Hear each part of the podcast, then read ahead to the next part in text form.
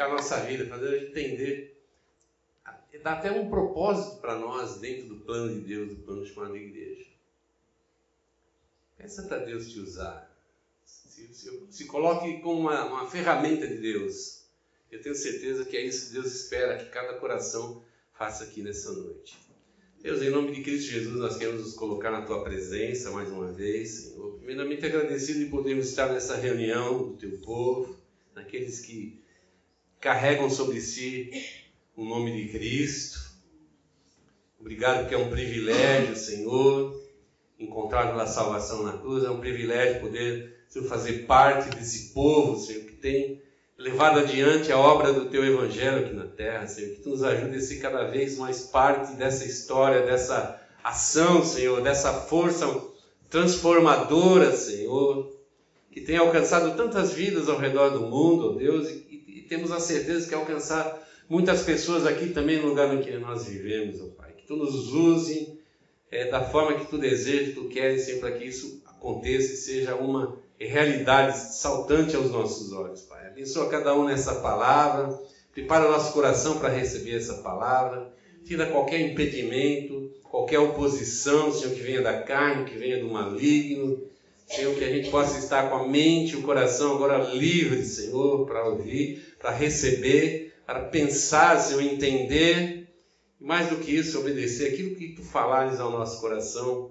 ao coração de cada um de nós dessa noite. Nós oramos em nome de Jesus. Amém.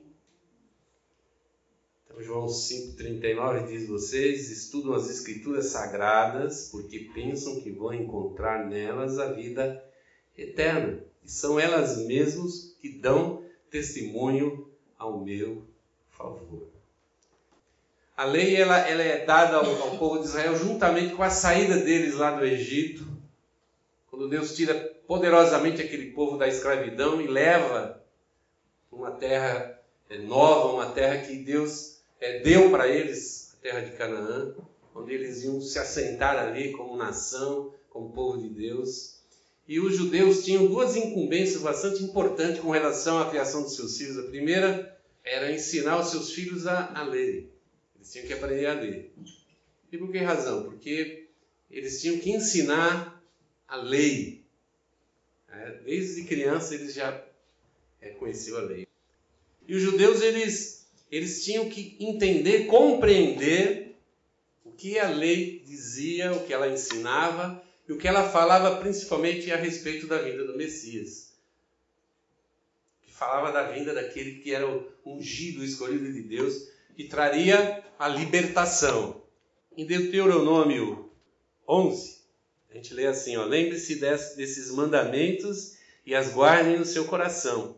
Amarrem essas leis nos braços e na testa, para que não esqueçam delas e não deixem de ensiná-las aos seus filhos. Repitam essas leis em casa e fora de casa, quando se deitarem e quando se levantarem, e as, e as escrevam nos batentes das portas das suas casas e nos seus portões. Assim vocês e os seus descendentes virão muitos anos na terra que o Deus eterno jurou dar aos nossos antepassados.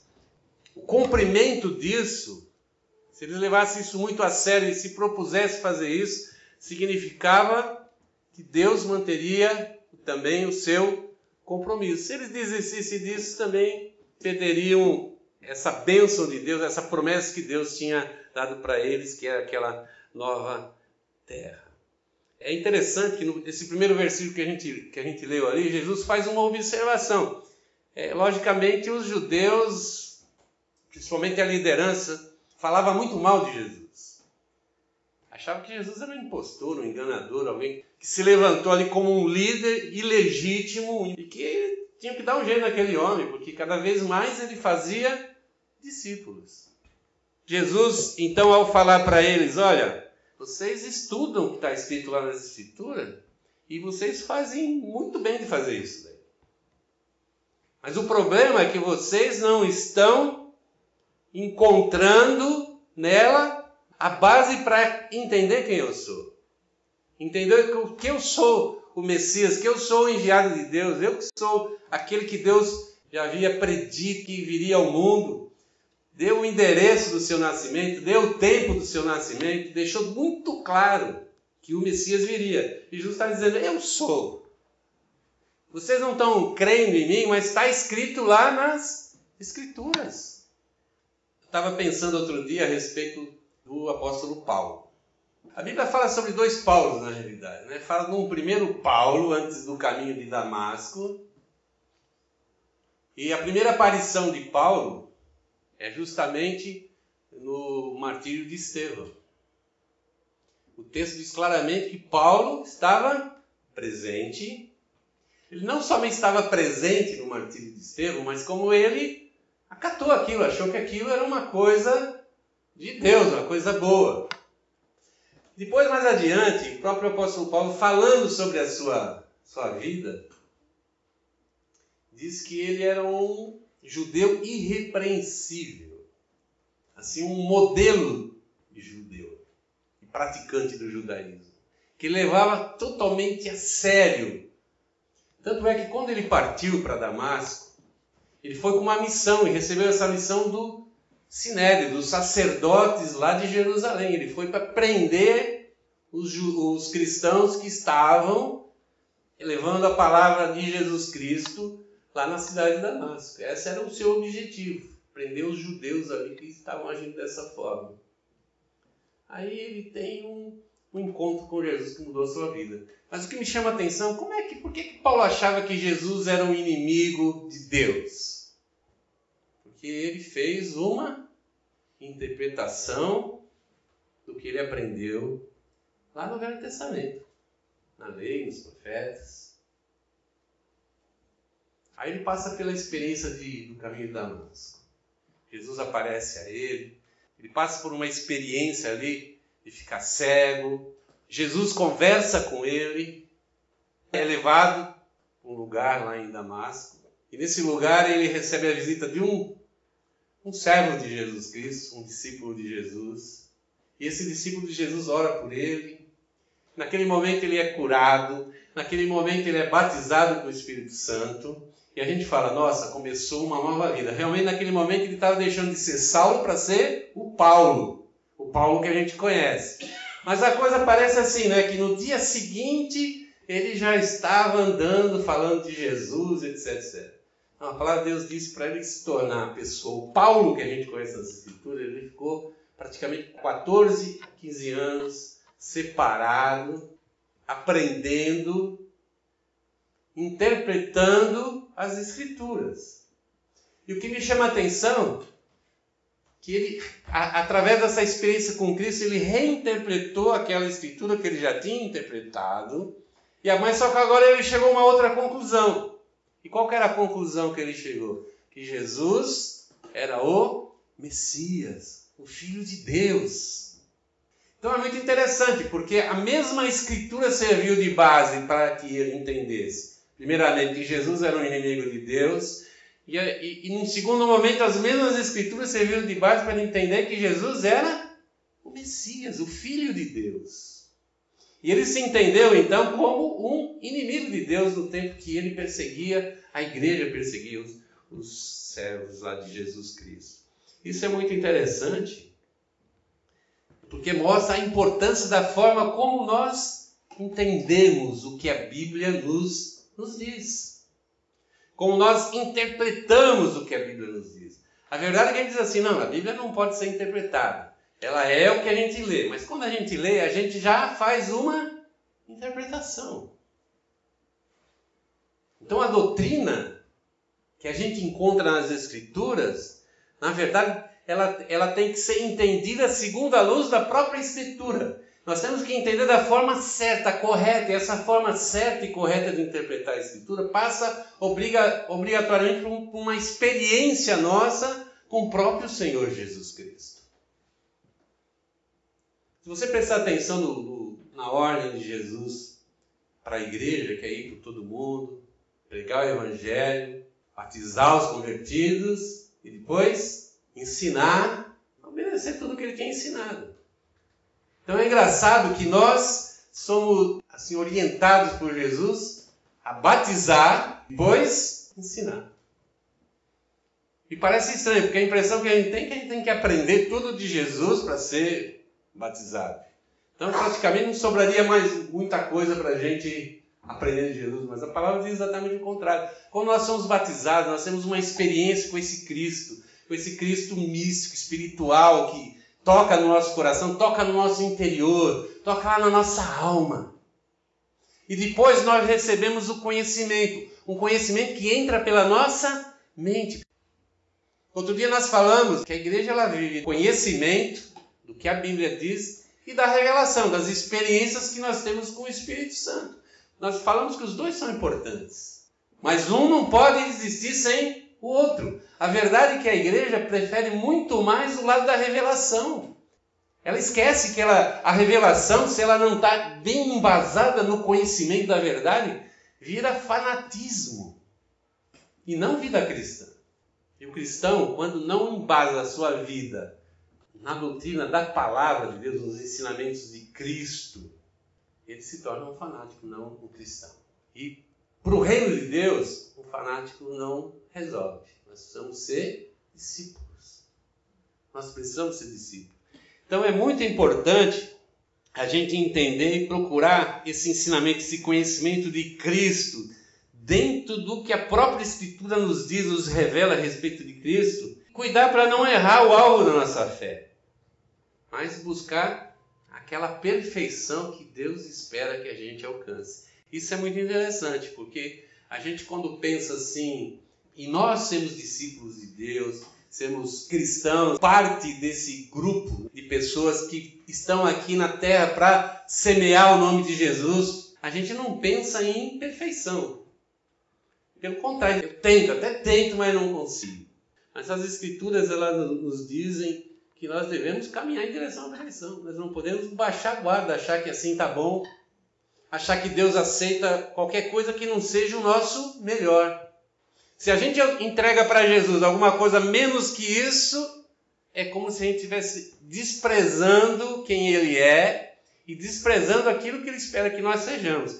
Lá em 2 Timóteo, nós lemos o seguinte: Pois toda a Escritura sagrada é inspirada por Deus e útil para ensinar a verdade condenar o erro, corrigir as faltas, ensinar a maneira, a maneira certa de viver. Isso para que o servo de Deus esteja completamente preparado e pronto para fazer todo tipo de boas ações. Uma versão mais antiga, finalzinho aqui diz assim, ó, para que o homem de Deus seja perfeito e perfeitamente instruído para toda a boa obra.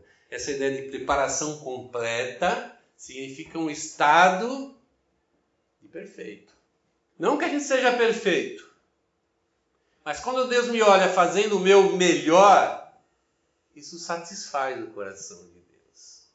E é o próprio Espírito quem me impulsiona a buscar essa vida que agrade a Deus, que realmente, de alguma forma, possa estar honrando e estar colocando em evidência positivamente o nome de Deus diante das pessoas.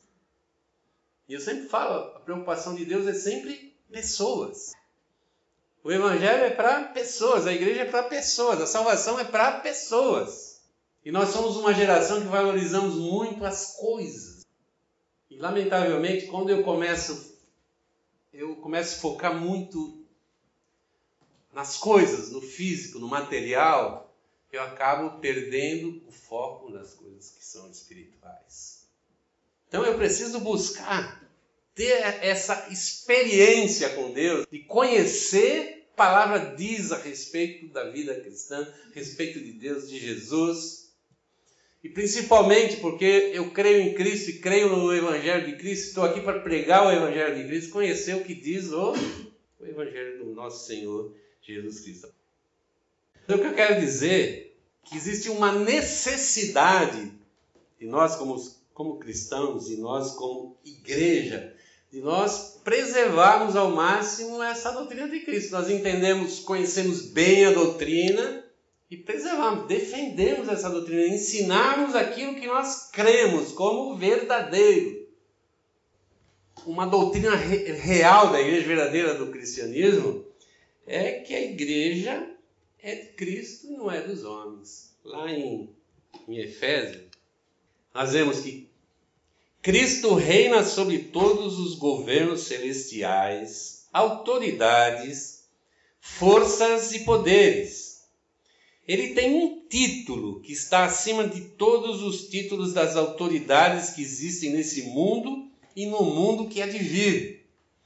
Deus colocou todas as coisas debaixo da autoridade de Cristo e deu a Cristo a igreja como o único Senhor de tudo. A igreja é o corpo de Cristo, ela completa Cristo, o qual completa todas as coisas em todos os lugares. Deus colocou Jesus como o único Senhor de tudo, inclusive da igreja. Ele é o cabeça da igreja.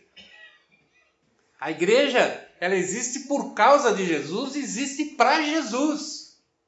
É lamentável, porque muitas vezes nós pensamos que a igreja existe para mim, né?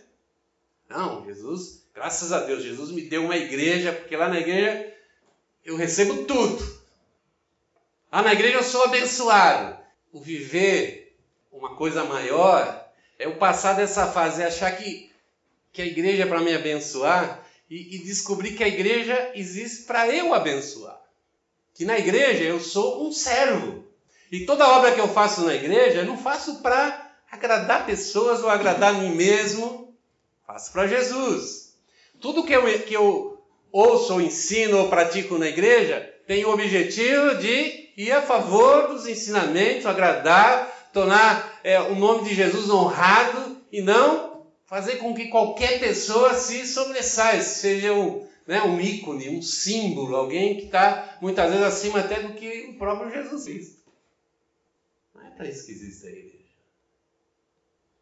Então, a doutrina de Cristo sempre vai dizer que a igreja é de Cristo. Também, a doutrina real e verdadeira da igreja, ela aponta para a salvação do homem. Diz lá em Mateus, lá em Mateus 10, diz assim: Todos odiarão vocês por serem meus seguidores, mas quem ficar firme até o fim será será salvo é muito interessante porque essas coisas que aconteceram com os, os discípulos na época, e posteriormente na, na, própria história da igreja, se você ler a história da igreja, você vai ver que aconteceu várias vezes essa perseguição, extermínio, martírio, morte. Nós vivemos, graças a Deus, numa época muito maravilhosa. E seguindo o conselho bíblico, nós temos que olhar, orar pelo nosso governo, não para que melhore a crise e tal, até que a gente possa orar também, mas para que haja paz. Para que esse governo seja um governo de, de paz, de liberdade, para que a igreja possa fazer bem a sua obra. O nosso foco é sempre a obra da igreja. E quando Jesus falou a respeito disso, está, está deixando claro que o Evangelho é o Evangelho da salvação e não da satisfação do homem. As pessoas elas têm que modelar sua vida nesse serviço de e quando eu falo em satisfação, é tanto pelo lado positivo da coisa, de alguém que faz muito, como também aquele que faz pouco. Tem muita gente que não está nem aí para a igreja. Vive do jeito que quer. Faz o que dá na cabeça. Mas frequenta a igreja. E quando de repente vem à tona aquela situação, ela fica se sente ofendida. Quando a igreja, segundo o próprio ensinamento de Cristo, toma alguma posição a respeito da sua vida, ela se sente ofendida. Ela não pensa, opa, eu que estou errado. Eu que estou errado. Eu que não estava vivendo de acordo com o Evangelho de Cristo. Está ah, errado o Evangelho daquela igreja, né? Está muito errado o Evangelho daquela igreja, está errado, sei lá, não é? A maneira, sei lá, como foi tratado, ou qualquer coisa que possa acontecer nesse sentido. Gente, nós, nós temos que dar satisfação para Jesus. E não Jesus dá satisfação para nós. Nenhuma. Ele não tem absolutamente nada para dar satisfação para nós. E por último, também uma doutrina que fala, que não fala na realidade, que o pecado mata pecado mata. E não que torna o pecador mais humano é uma, é uma doutrina que está fora da verdade. O que eu quero dizer com isso?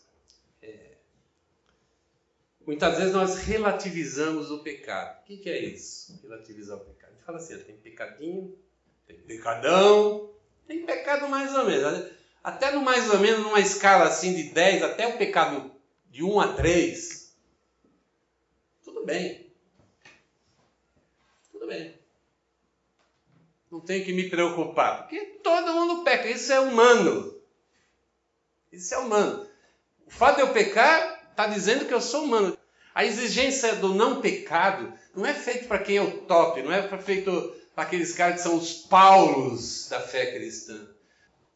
Esse, essa premissa de não pecado, de santificação, vale para todos. É para todo mundo. Lá em Tiago, nós vemos assim, ó, quando alguém for tentado, não diga, essa tentação vem de Deus, pois Deus não pode ser tentado pelo mal e ele mesmo não tenta ninguém. Mas as pessoas são tentadas quando são atraídas e enganadas pelos seus próprios maus desejos. Então, esses desejos fazem com que o pecado nasça. E o pecado, quando já está maduro, produz a morte. Não se engane, meus queridos irmãos e irmãs. Tudo de bom que recebemos e tudo que é perfeito vem do céu, vem de Deus, o Criador das luzes do céu. Ele não muda nem varia de posição, o que causaria a escuridão. Pela sua própria vontade, ele fez com que nós nascêssemos por meio da palavra da verdade, a fim de que, a fim de ocuparmos o primeiro lugar entre todas as suas criaturas. O texto diz uma coisa muito importante aqui. Primeiro, o pecado gera morte. Se você não se arrepender, não pedir perdão para Deus, mata. Mata a tua fé, mata a sua espiritualidade. O pecado mata. E outra coisa muito interessante aqui é que ele diz assim: Deus continua o, o mesmo, não fique, não se engane. Parece que em Cristo Jesus Deus melhorou, que Deus ficou bonzinho, que Deus né, não vai julgar ninguém, faça o que quiser, tudo bem. Não, a palavra de Deus diz que esse julgamento de Deus foi apenas adiado. Não foi extinto, ele foi adiado. Esse julgamento vai acontecer. E pasme, o juiz vai ser Jesus Cristo. É Jesus. Não houve variação de Deus. Cara, se você pensar, quando foi que mudou a história do homem? Não foi em Adão? E por que, que mudou a história do homem em Adão? Por causa de um pecado. Um pecado. E o que aconteceu, cara? Por causa de um pecado. O mundo inteiro, a, a, a raça humana inteira pecou naquele momento junto com Adão. E quando o Tiago, e Tiago é interessante, Tiago é o primeiro livro escrito lá no Novo Testamento ele já trata nesse assunto. Eu, eu creio que na época já estava comendo solto lá as dificuldades da igreja com relação a uma vida correta, uma vida separada por Deus, uma vida santa. E o que ele está dizendo? Deus não mudou. Deus continua com a mesma exigência com respeito ao pecado. pecado gera morte, separação de Deus.